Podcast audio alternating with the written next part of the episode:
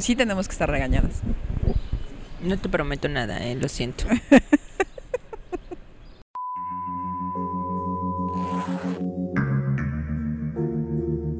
Cineautopsias. Podcast de cine.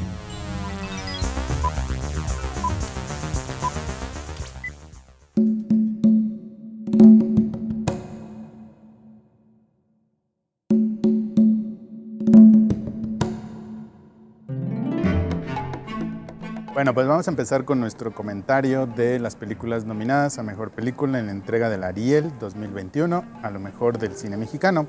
Y vamos a empezar con la película Selva Trágica, que es una película dirigida por Julienne Alaizola, protagonizada por Indira Rubí Endergreen, Eligio Meléndez y Gabino Rodríguez, que ustedes fácilmente pueden ver en Netflix. Y es una película que eh, estuvo muy bien comentada, muy bien criticada, ganó varios premios en festivales.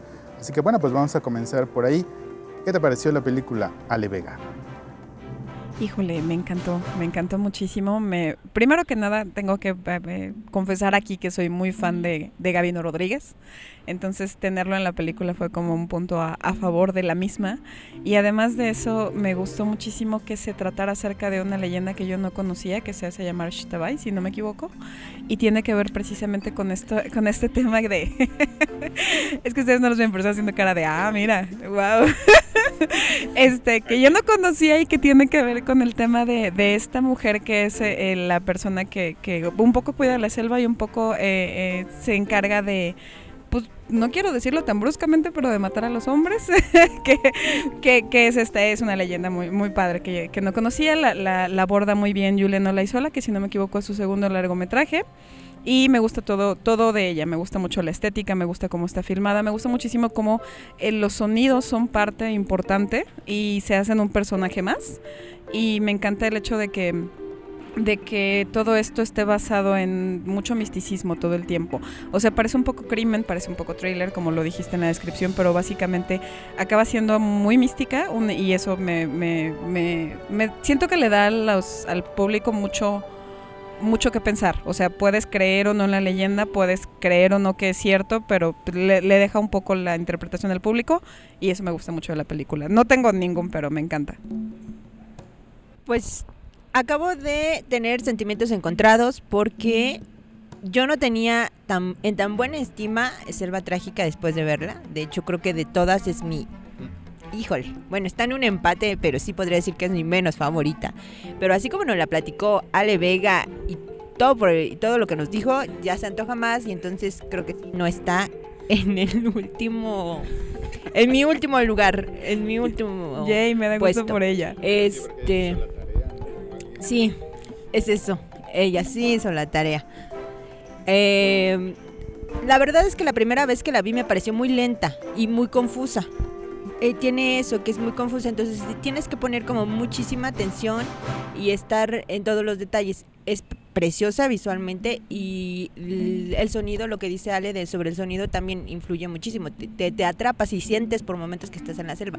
Pero yo sí la sentí un poco lenta. Habrá que reverla, revisionarla ahora con esta visión que nos regaló Ale de, de, la película, porque creo que sí es bien importante que, que, te aclare esto antes de verla para entenderla mejor.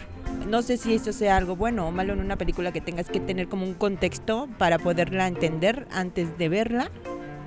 Pero yo estoy de acuerdo contigo, no tendría que verlo. O sea, no, no es necesario que sepas nada. Ajá. O sea, te tiene que atrapar solita, pero pues sí le da como ese este ingrediente extra, ¿no? Sí. Ya que sabes de como hay por ahí de por dónde viene y dices, ah, mira, yo no conocía eso y pues sí, a lo mejor como ingrediente extra, pero no creo que sea necesario.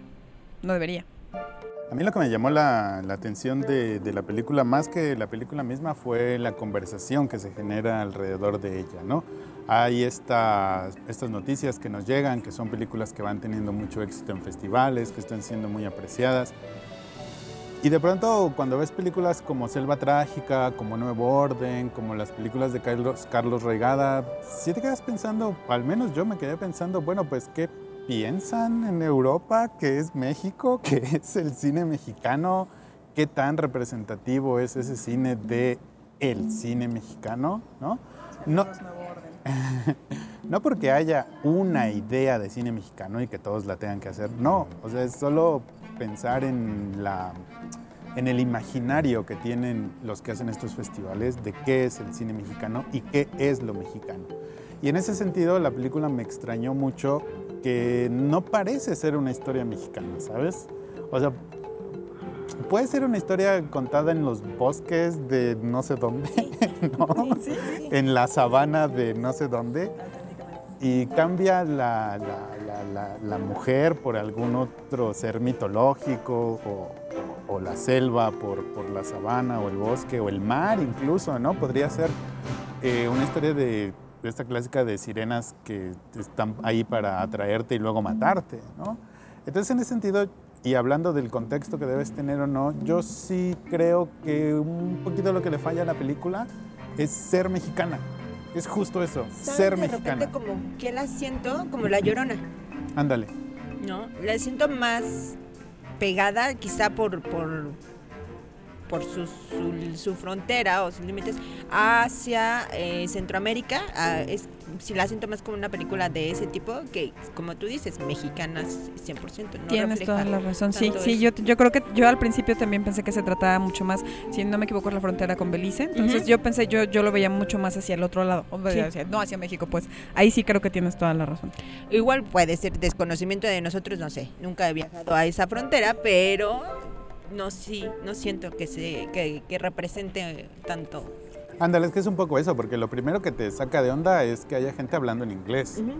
Y luego ya averiguas un poquito de cómo es Belice y esa zona de la frontera y dices, ah, bueno, no, Belice hay una colonia inglesa, ta, ta, ta.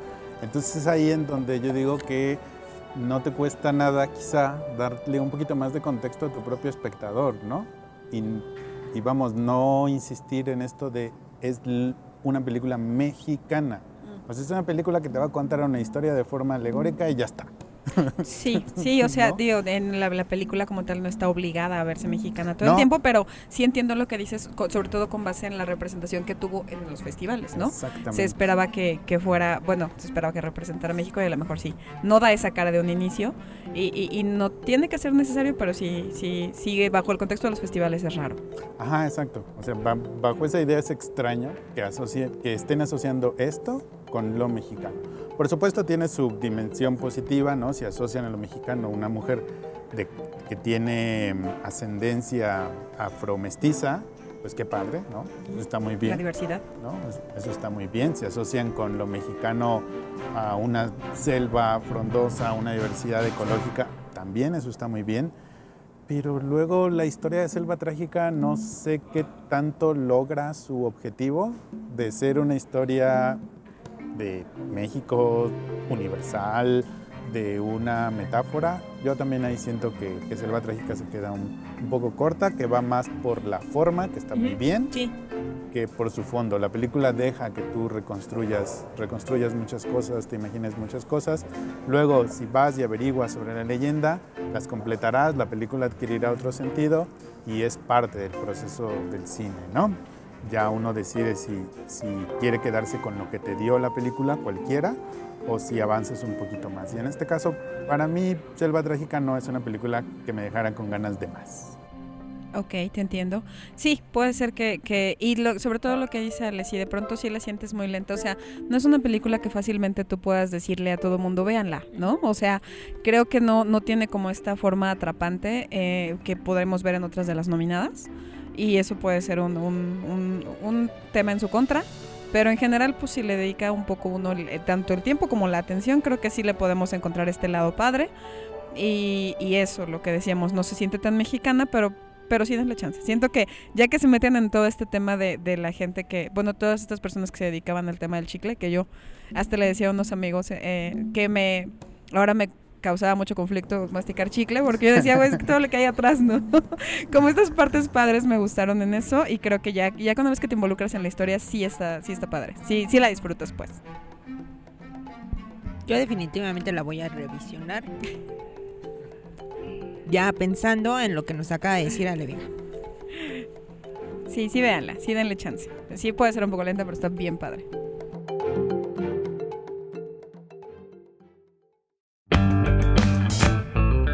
¿Ya te enredaste con nosotros? Facebook, Twitter, Instagram. Síguenos en nuestras redes sociales y comparte tu pasión por el cine. Te esperamos.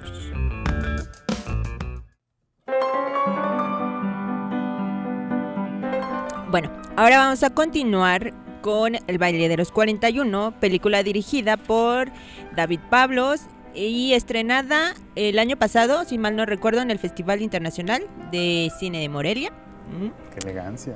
Este, y la cinta utiliza un evento de 1901 ocurrido en el Porfiriato, que fue una famosa redada en la que varios 42 hombres fueron encontrados vestidos algunos de mujer, otros de hombre en un baile pasándola bien padre, ¿no?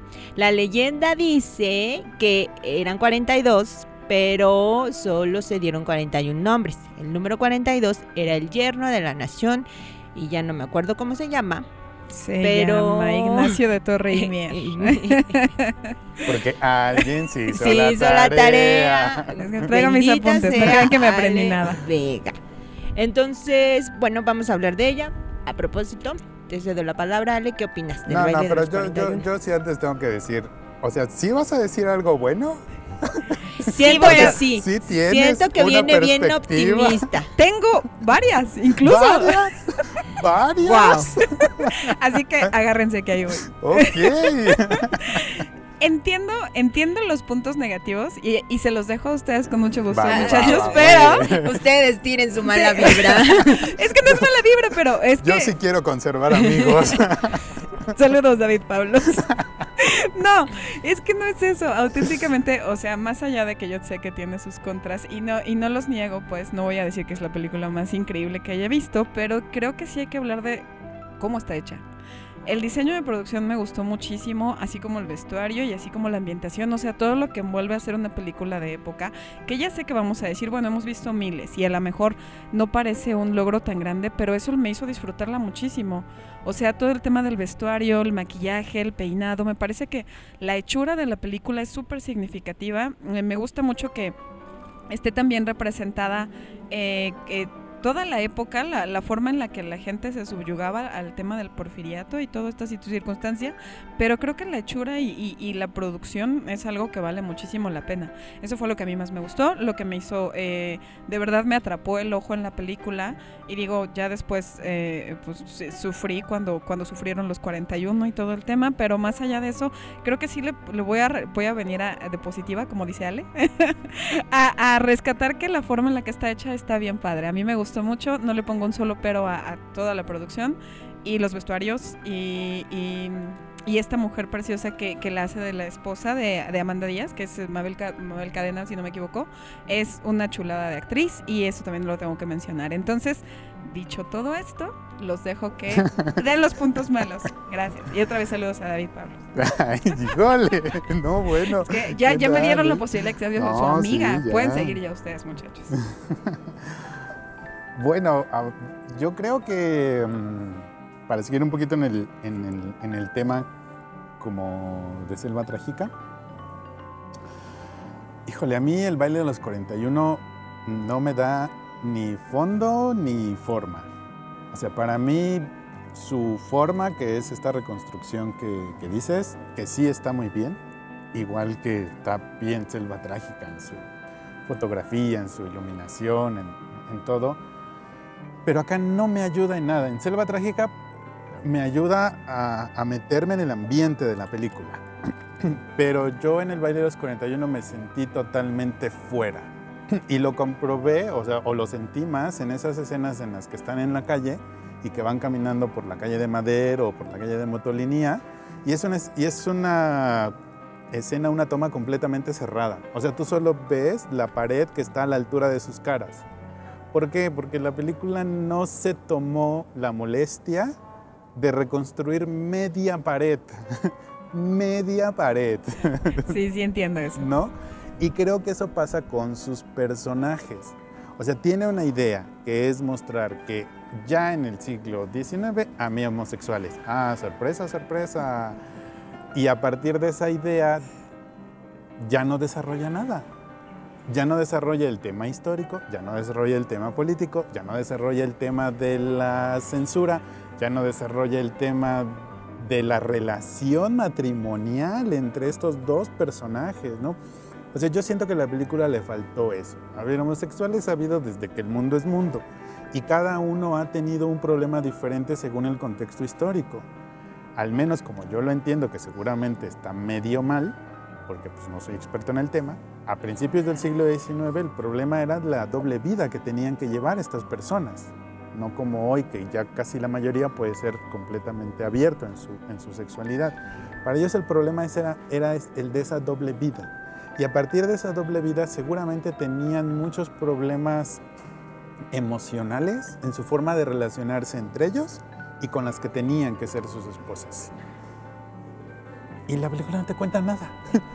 y, siento, y, siento, que esa era mucho la intención de David, ya viendo entrevistas eh, posteriores a, mi visión de, la película, siento que esa era mucho la intención, ¿no?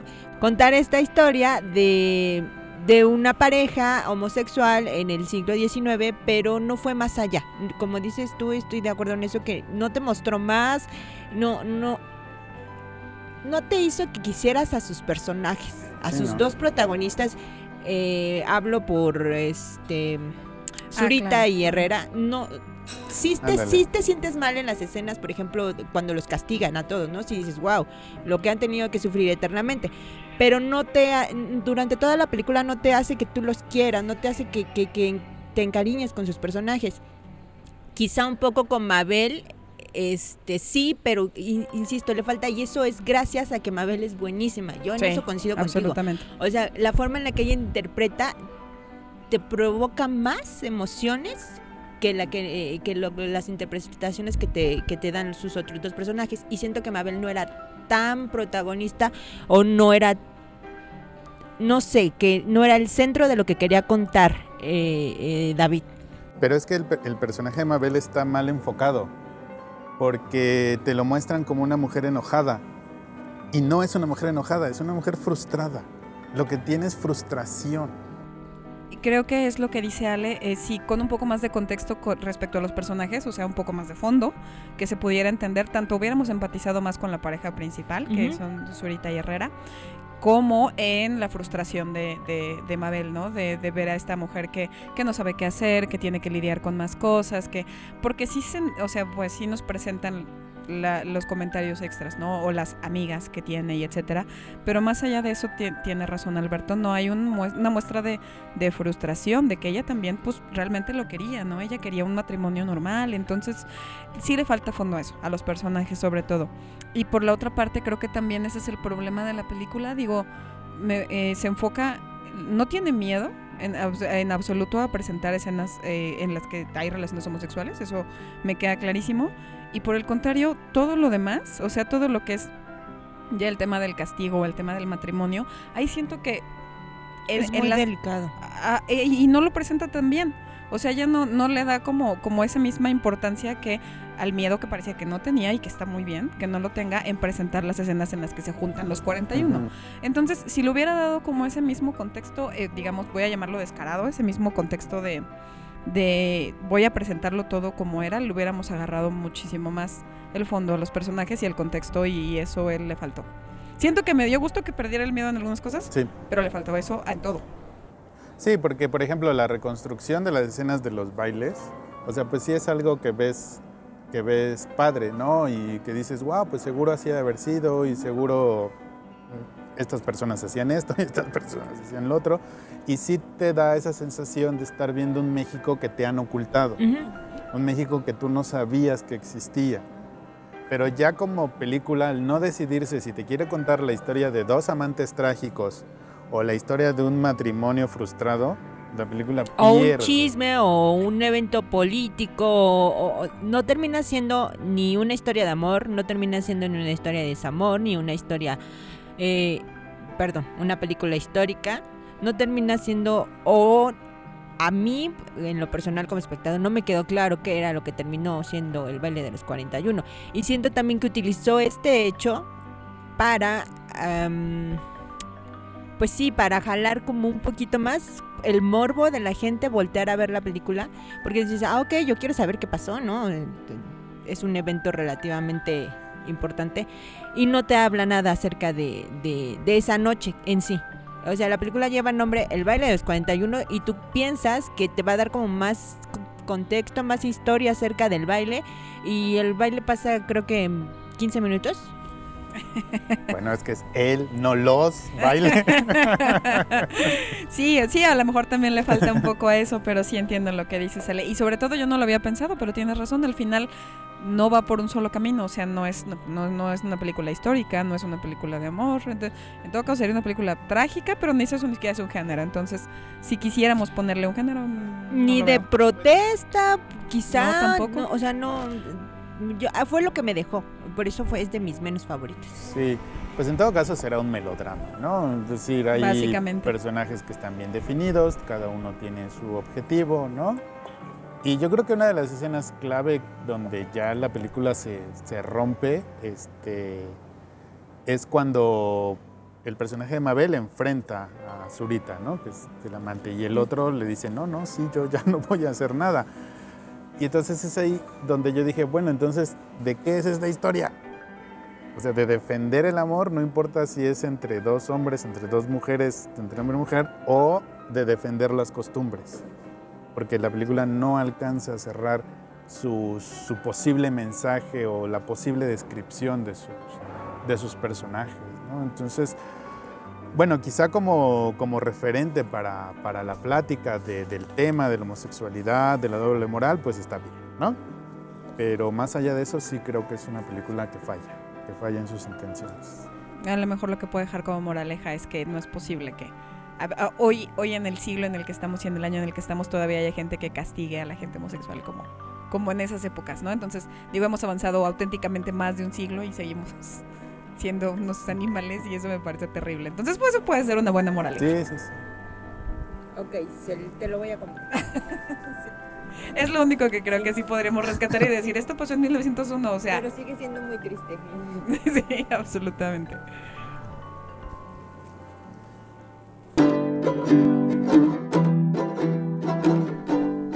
Si te gusta nuestro podcast, nos ayudaría tu opinión, ya sea en Spotify, iBox, YouTube o Google Podcast. Deja un comentario, una valoración o compártelo con quien más confianza le tengas. Gracias.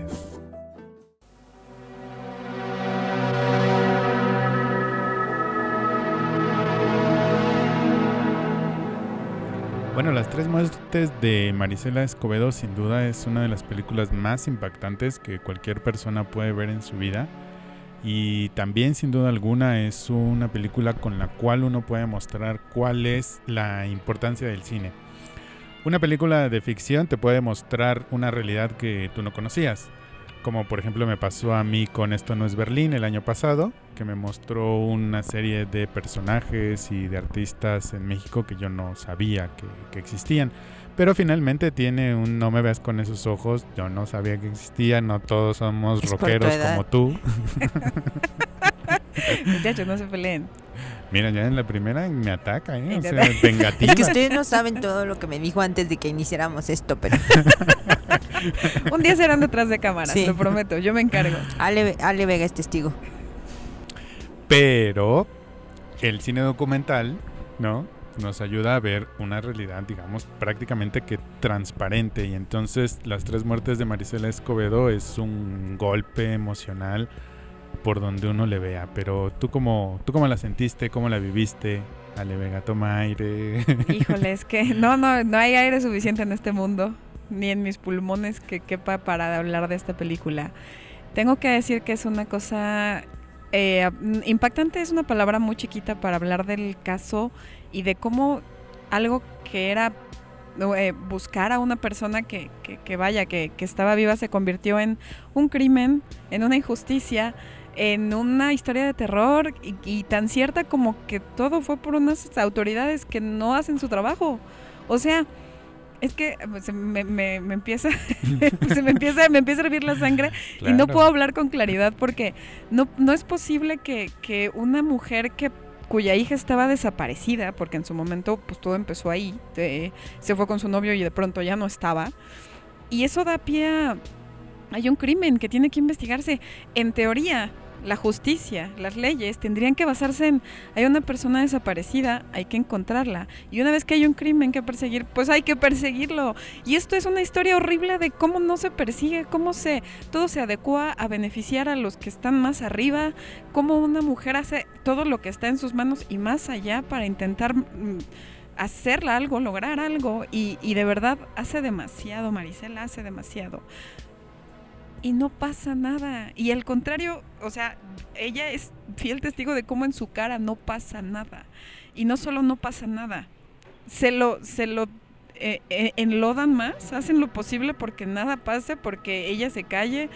No, no, no, no, no, o sea, yo no, no, no quiero spoilear nada para la gente que no la haya visto, pero es una de las películas más terribles que haya visto en la vida, por, porque es real, como bien dijo Alberto, porque es un documental y porque no puede ser que nosotros vivamos en esta realidad, o sea, nosotros los mexicanos vivamos, no, no, no creo que sea exclusivo del país, pero no puede ser que vivamos pensando que el día de mañana que necesitemos algo de las leyes, este sea el resultado. No puedo con eso. O sea, es una película, para mí es la más fuerte, para mí es la más importante y la que en los Arieles, para mí todas sus nominaciones las tendría que ganar y que tristemente todo el mundo tiene que ver para pasársela igual de horrible que nosotros y estar conscientes de que las leyes no existen y si existen son para perjudicarnos. Y creo que no hay más. Ya me emocioné y me dio también el nervio porque empecé a sentir como se le quebraba la voz a Ale y, y empiezas a recordar todo esto. Y sí, Las Tres Muertes de Marisela es eso, es una película completamente necesaria que vas a sufrir. De, de principio a fin vas a sufrir y te vas a sentir impotente con ella. Vaya, te está contando una historia y desde el primer minuto tú dices, wow, wow Marisela, a dónde los alcances que puede llegar a tener el amor de una madre, eso es impresionante. Te muestra la, ineptitud de, de, los gobiernos y de quienes están dedicados en teoría a cuidarnos, porque como dice Ale, Marisela movió cielo, mar y tierra y dejó bien claro que no era un problema de recursos, que no era un problema de...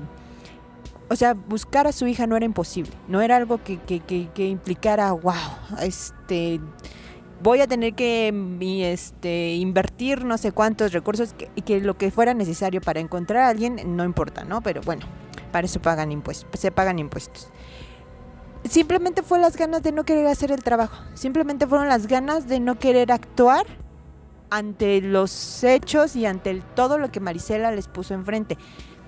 El caso y donde ahorita platicando detrás de, esto decíamos que lo más impactante fue cuando en el juicio eh, al asesino de su hija lo declaran inocente. Entonces ahí es donde se te cae todo y dices, no hay no hay ley para nosotros, no hay seguridad, no hay nada. Y va a sonar muy trillado, pero definitivamente el Estado nos falló y no hay, no existe. Y eso te, te, deja, te deja y te parte completamente porque no sabes si el día de mañana puede ser tú, Marisela, puede ser tú, su hija, y no va a haber nada y no va a haber nadie más que tu familia y tus amigos y tus conocidos. Entonces, ¿para qué queremos leyes, para qué queremos policías, para qué queremos quienes nos gobiernen, si al final de cuentas el trabajo cuando lo vas a necesitar lo vas a tener que hacer, te, lo vas a tener que hacer tú. O sea, está llena de impotencia, pero véanlo, porque todos tenemos que estar como en el mismo canal para entender por qué de repente hay marchas, para entender por qué de repente hay gente que se manifiesta, para entender por qué hay en el Zócalo gente afuera eh, en campañas, pues porque ellos viven una realidad completamente diferente a la nuestra.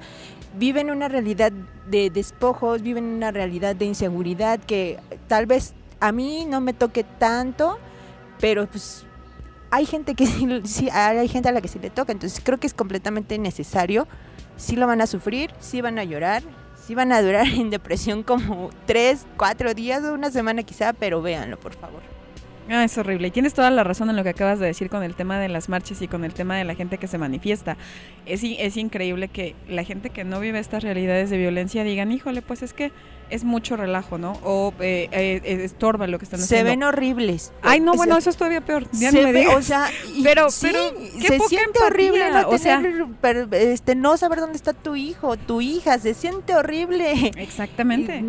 Varias cosas y a mí me vale si se ve horrible el centro con gente de campaña, se siente horrible que, que despojen de tierra, se siente horrible que nadie cuide a tus hijas, a tus hijos, se siente horrible que no puedas salir a la calle y no estar volteando todo el tiempo para ver si alguien te está siguiendo, para ver si a las 10 ya, más tarde ya no puedes salir. o sea, hay toque de queda y no nos han dicho, o sea...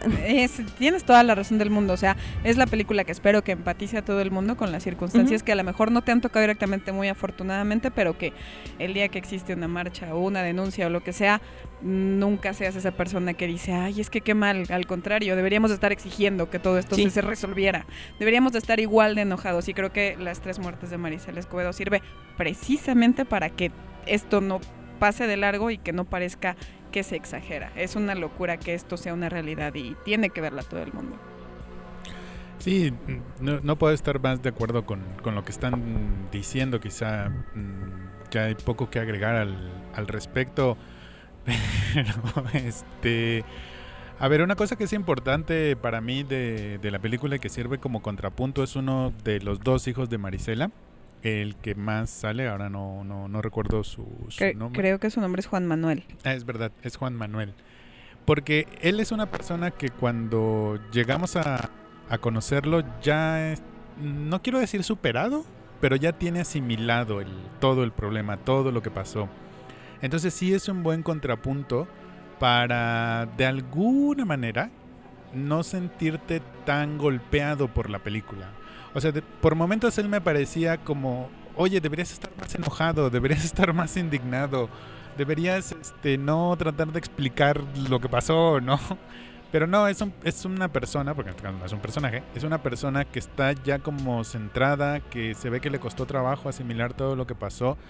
Y creo que mm, dentro del, de esto que están ustedes diciendo, que la película sirva como un vehículo para conocer y para empatizar otras realidades, su personaje es ese personaje, el, bueno, su persona es esa persona en el cual no tienes que, decir, bueno, yo no voy a salir a protestar por algo que a lo mejor no me pasó, pero sí tengo la sensibilidad o sí tengo el, mm, el momento, sí me puedo dar el momento para estar no en los zapatos, pero sí viendo, escuchando lo que sintió esta mujer, lo que le dolió, todas las injusticias que le hicieron y asimilarlo a mi manera todo eso que, pasó. Entonces yo creo que él como, como persona y la forma en la que él narra las cosas, que por supuesto se ve que le duele, pero también siento que ya está en un momento posterior.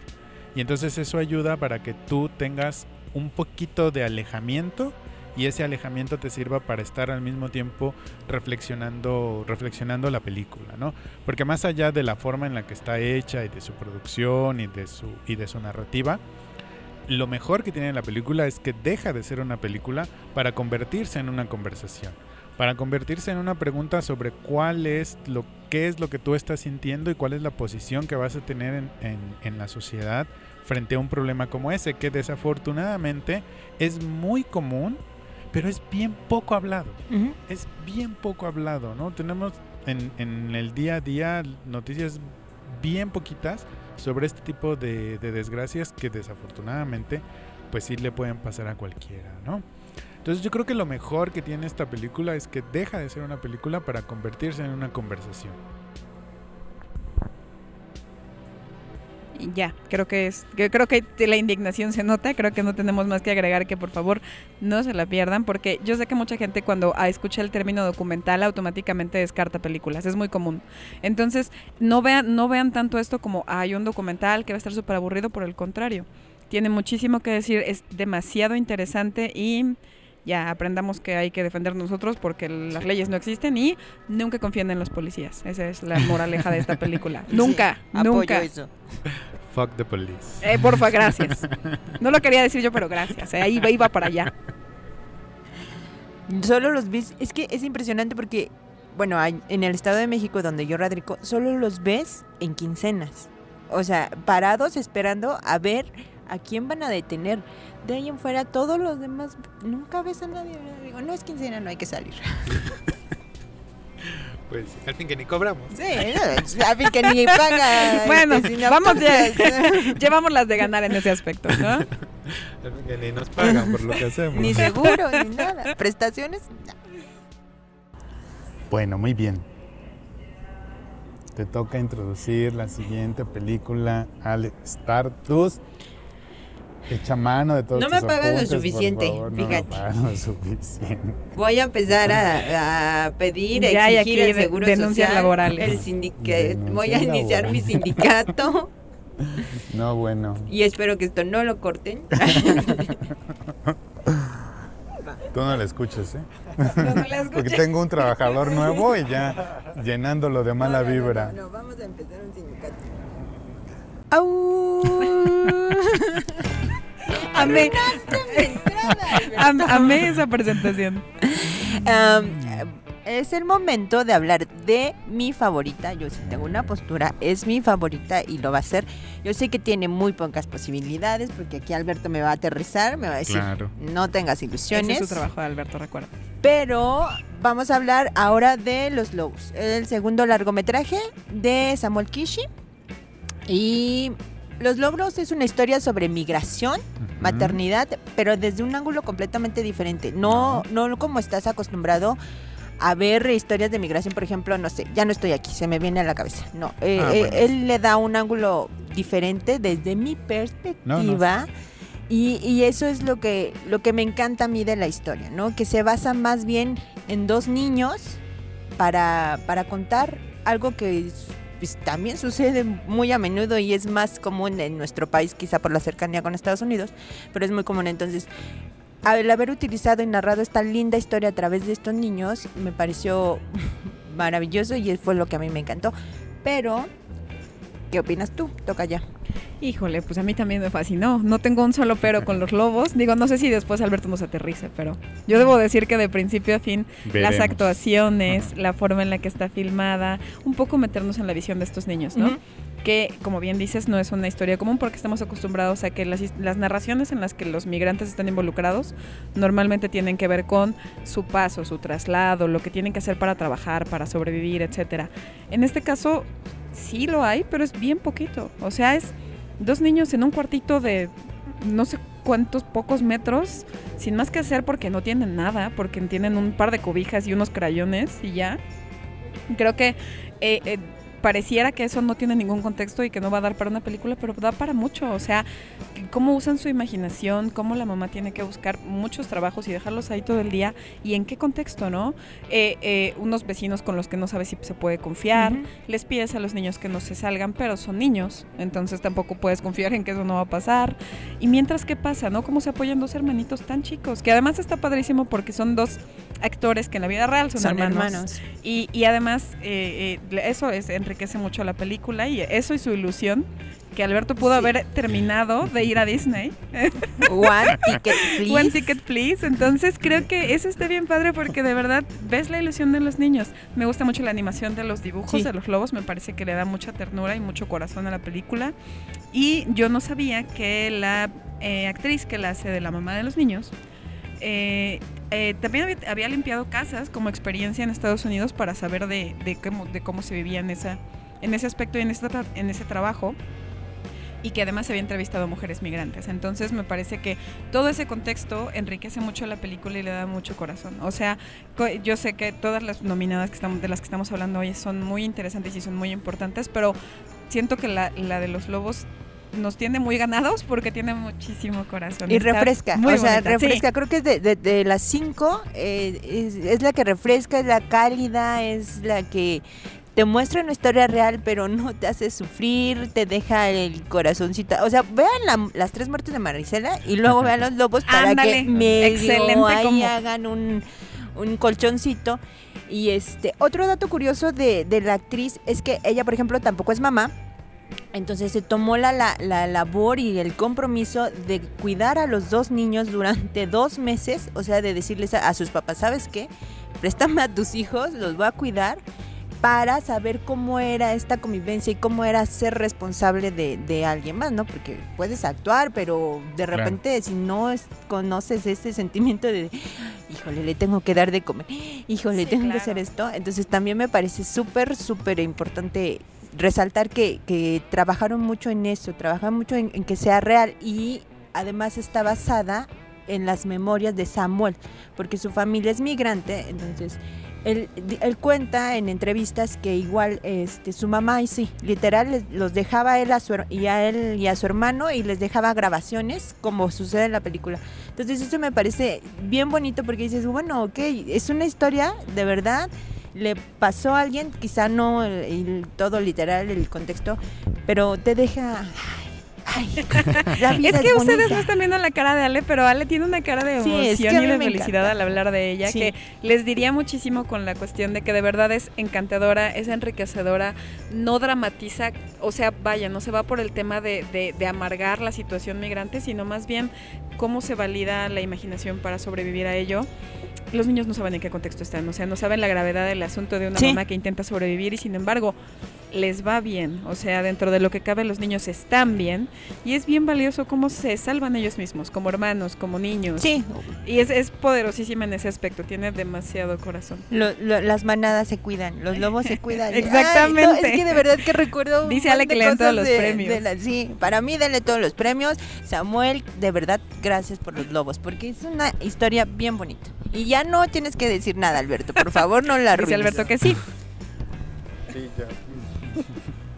Sí, ya me di cuenta que no tengo que decir nada. No se preocupen, no voy a decir nada. tantito, no queda. Ya, ahí está. Ahí está. El micrófono te falló precisamente por eso. Exacto. Para que no tuvieras que decir nada malo de los lobos. Todo para los lobos. ¡Au! ¿Ya te enredaste con nosotros? Facebook, Twitter, Instagram. Síguenos en nuestras redes sociales y comparte tu pasión por el cine. Te esperamos.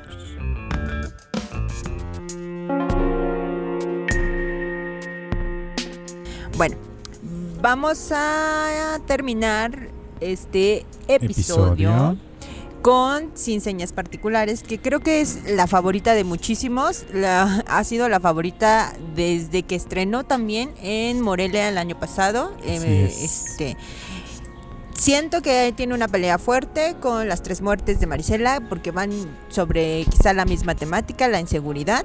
Este, pero sin señas particulares lo cuenta de una manera completamente diferente. Eh, la película es la ópera prima de Fernanda Valadez y es una pieza que aborda la temática de la violencia en el camino de las personas inmigrantes en el cruce hacia Estados Unidos. Ale seguimos con tu comentario. pues híjole, es la favorita de... Sí, yo creo que... Y la que más nominaciones tiene de estas cinco que estamos platicando. 16. Entonces, que sí tiene mucho, mucho, mucho de bueno, no solo en la historia, que es una historia rudísima, diferente a la de Marisela, por ejemplo, porque en este caso estamos hablando de la desaparición forzada, ¿no?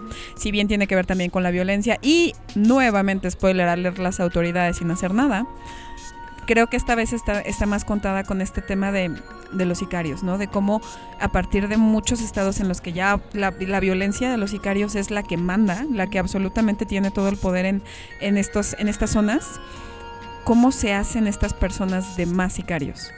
Es rudísima porque viene contada otra vez a partir de una madre que pierde a su hijo, que, que, tal, que tal cual no sabe su paradero. Y vamos con ella, ¿no? Vamos con ella en este tema de no tiene recursos, no, no, no tiene, digamos, muchos muchas cosas a la mano tan básicas como saber leer y tiene que ir a enfrentarse a autoridades que no le dan información bien, que se la ocultan, que no les importa.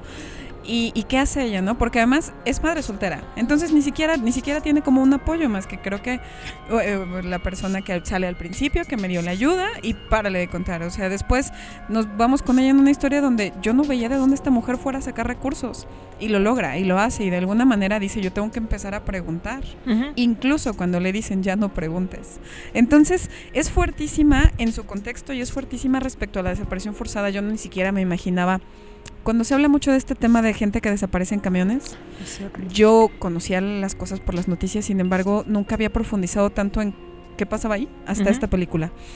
Y todo esto que les estamos contando, que es un contexto horrible, de unas historias horribles, está muy bien filmado.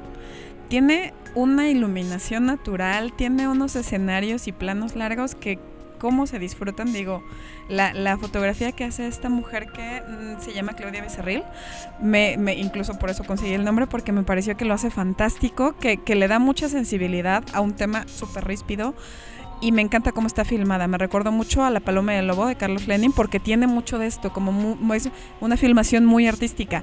Bien pudo haberse valido de, poner escenas muy crudas o, de poner mucha sangre. Híjole, y cuando, y cuando lo empieza a contar, sobre todo las partes más difíciles, lo hace con una sensibilidad maravillosa. Y esta, y esta metáfora de utilizar a, eh, la figura de un demonio me enamoró muchísimo. Lo hace, es que es sensible, está muy bien filmada. Para ser o no para prima, me parece que no tiene ningún solo pero ella como directora. El guion está muy bien hecho mm, y por eso está tan nominada. Creo que no tiene un solo pero. Véanla, enójense con nosotros otra vez porque las autoridades no hacen nada, pero disfrutan mucho cómo está hecha porque qué bien hecha está. Siento que, que crea un balance su, su aspecto con su historia, crean un balance, ¿no? Te está contando algo terrible, pero lo hace a través de una manera artísticamente hermosa, como tú lo describiste. Y siento que eso crea un buen balance y hace que, que la película valga la pena y que no salgas todo triste, descorazonado y así de, ay Dios mío, qué triste y cruel es la vida, maldito mundo. Este, y siento que eso es, eso es un gran valor de que tiene la película. Y como dices, para hacer una ópera prima es, es increíble que se logre esto, la verdad. Sí, sí, sí, sí. Pues yo no tengo ya eh, adjetivos calificativos positivos para esta película más que decir que yo creo que es lo más cercano que he visto una obra de arte en el cine mexicano, ¿no? Bien, muy bien descrito. porque es una película que ahorita que estaban hablando de los lobos y de Marisela y todo esto, creo que Sin Señas Particulares es una película que engloba lo mejor de tanto de los lobos como de Marisela. De Marisela toma la parte de la realidad y de la denuncia y de los lobos toma la parte de la solidaridad y de la fortaleza. La solidaridad que te puedes encontrar en un instante en una persona que te lee un formato que tú no entiendes, hasta un momento en el que le dices a un joven, pues vente a vivir conmigo, ¿no? Porque pues, pues, ya estamos solos. no está, tu, no, está, tu mamá y yo no encuentro a mi hijo. Entonces, pues vente conmigo, ¿no? Una, una fortaleza, se necesita mucha fortaleza, mucha solidaridad y mucha resignación, como lo platicábamos ahorita fuera de micrófonos, para llegar a un momento en el que dices, bueno, yo ya no puedo hacer nada para cambiar al mundo, pues voy a hacer algo para defenderme a mí. Y si eso significa aliarme con un extraño, porque finalmente los dos protagonistas son unos extraños, pues me tengo que aliar con el, con el extraño. Entonces el viaje que nos propone Sin Señas Particulares es un viaje muy al estilo de la Divina Comedia, de irnos llevando por diferentes infiernos, por diferentes círculos que pueden ser los círculos del gobierno, los círculos del crimen organizado, los círculos de los pueblos totalmente abandonados, solitarios, cuando ellos llegan al, al a un lugar que se llama Ocampo, si mal no recuerdo. O sea, a mí lo que me llama la atención es el silencio que hay en ese lugar. O sea, solo se escuchan los pasos de estos dos protagonistas eh, caminando ahí por las, ya ni siquiera calles, ¿no? Porque ya está, ah, lo que podrían ser los caminos, ya están invadidos por la maleza y todo lo que es silencio, silencio, silencio. Y luego este momento en el que ya tienen que cruzar una laguna para llegar a hablar con la última persona que vio a su hijo con vida pues es totalmente la recreación del, de este mito griego de Creonte, ¿no? Que es el dios que te va a cruzar hacia el, hacia el otro lado, hacia la muerte. Y lo que ella va a encontrarse a final de cuentas es solo la muerte en este camino de búsqueda. La muerte de otras personas, la muerte de quizá su hijo, para no spoileárselas, ¿no? Quizá su hijo, la muerte de esos desconocidos, la muerte de los que les brindan ayuda, de, la de los que no les brindan ayuda. Entonces, pero platicándolo la otra vez con, con Al Stardust, yo lo que le decía es que la, película acepta diferentes lecturas. Tanto si la película es un evento que te hace sentir ah, tristeza, indignación, rabia, como si es un evento que no quiero decir disfrutas, pero no sé, como que entiendes. O sea, no es como Maricela que todo el tiempo te está golpeando, todo el tiempo te está golpeando. O sea, tampoco es en particulares, no se disfruta, sí te golpea, pero te golpea de una manera, no sé, más suave, más sutil. Entonces, en ese sentido, quizá sientes que no estás siendo tan interpelado, pero eso no quiere decir que lo que estás viendo no es una tragedia completamente, ¿no? Y eso es a mí lo que me, me, parece genial de enseñas particulares, que como una obra de arte, una buena obra de arte, acepta diferentes interpretaciones y todas son valiosas. Creo que se ayuda mucho de su cinematografía, lo que te decía, o sea, las partes en las que este silencio, esta maleza que platicas, el, traslado de la laguna esta, híjole, creo que se, visualmente es un disfrute, o sea, dentro del sufrimiento que tienes, porque tú tampoco sabes qué pasó con su hijo, es, es algo que dices, híjole, qué bonito, qué bonita esta parte, y es silencio, y es, es un lugar deshabitado prácticamente, y, y no deja de ser preciosa la manera en la que está filmada, y creo que otra cosa que también lo hace muy rico de ver, es la fuerza que tiene esta mujer. Porque esta mujer tiene poco diálogo, realmente ella habla poco. Y no necesita hablar. O sea, ves su trayecto, ves su fuerza de... Nunca la ves caerse, nunca la ves eh, eh, llorar o, o, desesperarse. O ella lo único que ves es tengo que seguir con lo que tengo. Que a lo mejor no es mucho, que a lo mejor me cuesta trabajo, que a lo mejor no sé con quién hablar, pero tengo que seguir. Y sigue, y sigue sin, sin mayor aspaviento y sola y, esta fuerza de esta mujer que no tiene que decir mucho, ¿cómo llena la pantalla? Siento que eso es un punto a favor también grande, que es lo que dice Alberto. Dentro de la tragedia que estamos viendo se disfruta. Sí, pues es, eh, sus colores y su cinematografía y sus encuadres y todo es justo lo que te dan un poco el, descanso, ¿no? De que no es, es estarte golpeando con una tragedia todo el tiempo sino el marco en el que te lo pone es un poco bueno. Sí, ahorita estoy en un pueblo que está totalmente abandonado, hay mucho silencio, estás un poquito a la expectativa. Luego va a venir el golpe o no, según como, como uno espectador lo vea. Pero sí logra ese, sí logra ese balance, ¿no? Entre darte una experiencia cinematográfica y contarte una historia que te va a golpear. Se que completamente, seas o no seas un conocedor.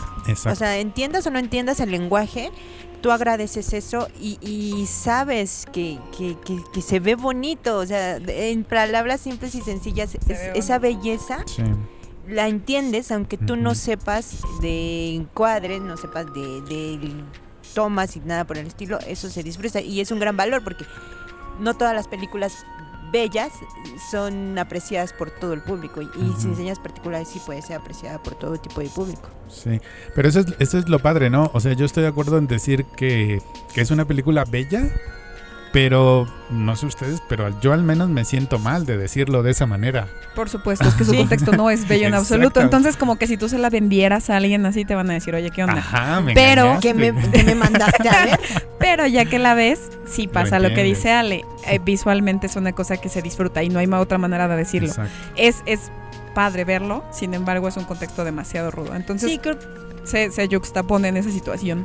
Creo que, creo que Fernanda hace muy bien en mostrar que puede se pueden contar las historias de, de, nuestro país, las historias de, de, nuestra sociedad, sin necesidad de, hacerte sufrir, de sí de indignarte, porque eh, definitivamente te indigna. Absolutamente. Pero, pero no de golpearte. Pero puedes, puede, puedes contar nuestra realidad sin ser agresivo porque ya no hace falta, o sea, de por sí, nuestra realidad es triste, violenta, agresiva, y verla todavía reflejada con, em, con más violencia, entonces te estás, te está, estás violentando al espectador. Fernanda nunca violenta a su, a su público. Jamás. es una te está contando una historia fuerte, pero nunca violenta a su público, y creo que eso es muy difícil de lograr, y, y vale mucho la pena que vean sin señas particulares.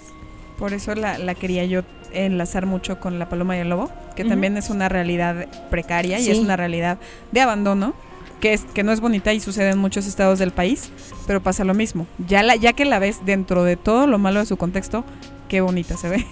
Entonces creo que ese es el problema. Y, ambas son óperas primas. Entonces son dos trabajos que a mí los enlazo mucho porque creo que son dignos de verse. O sea, se puede ver toda esta parte fea, pero qué bien filmado está y que, son dos, dos visionarios absolutamente. Pero también hablando de, como decíamos al inicio del, del, episodio, del contexto de lo que debemos entender por cine mexicano, o sea, tanto La Paloma y el Lomo como Niñas Particulares, o sea, son esos ejemplos de lo que es hacer arte. O sea, a ver cuántas películas, cuántas series sobre narcotráfico, sobre violencia, sobre desaparecidos hay. Bueno, cada una tiene un objetivo diferente. Algunas es hacer dinero, algunas es entretenerte, algunas es un... Vale, vale, en eso estoy de acuerdo. Pero ¿de qué manera logras crear un producto, en este caso una película, que te diga algo más? Algo más de lo que ya sabes, de lo que ya has visto en Netflix, en Univision, en donde sea. ¿no? Univision, gran ejemplo. no, en donde sea. Y estas dos películas lo hacen. O sea, tienen detrás una concepción artística, una idea que te quieren contar. Y lo que te quieren contar es eso, es la idea. No que hay maldad en el mundo, no que hay narcotráfico, no que hay desaparecidos, porque eso ya lo sabemos. Pero ¿qué le vas a añadir tú para que se convierta en un producto artístico? Tú como cineasta. Exacto. Que eso eres, que no eres el que te va a contar la historia. el editor productor. el que además es el que nos contiene. Así, ¿Pisa sueños? sí, o sea, ¿qué vas a contar tú como, como, como cineasta, como realizador? Digo, la palabra realizador no es menor, porque venir a contarte que hay violencia, pues prendo las noticias y ya. Pues, detrás, de, detrás de eso hay arte, como lo, dijo, como lo dijo Alberto, y es importante que eso se resalte. Y esas películas que abordan temas tan rudos de noticias que todos conocemos, que bien lo hacen.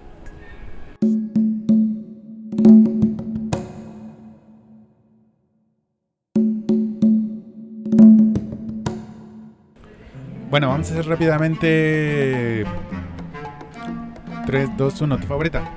Los lobos. Uh, ¿Favorita? Las tres muertes de Maricela Escobedo. Fuck the police. bueno, sin señas particulares. Ya, el que, el, que al que resulte ganador le compran una cerveza a los otros dos. ya, ya perdí. se me parece muy bien. Y obviamente va a ganar Alberto, sí. sí. Sí, sí. Alberto, este, te encargo mi quincena, por favor. mi cheque. Sí, yo creo que la gran ganadora va a ser Sin Señas Particulares. O por, es la que más nominaciones tiene y creo que no tiene un solo lugar esa película. Llévalas de ganar. Sí, yo creo lo mismo. Pero en mi corazón todo es para los lobos. Muy bien, muchas gracias, Vega. Muchas gracias a ustedes. me encanta estar aquí. Ya nos veremos para celebrar todo este tema de los Arieles. Muchas gracias al Status. Gracias a ustedes, gracias Ale, gracias Alberto, gracias a quienes nos están escuchando, porque seguramente hay mucha gente escuchándonos, todos bien emocionados por los Arieles. Bueno, muchas gracias a Miguel que nos apoyó en, la parte audiovisual y eh, a nombre de mi compañera y amiga Julia Muñoz, de nuestro señor postproductor Lázaro Moreno, yo soy Alberto Ruiz. Muchas gracias por acompañarnos en este episodio del especial de los Ariel, del Ariel 2021 y nos vemos y nos escuchamos en la siguiente autopsia.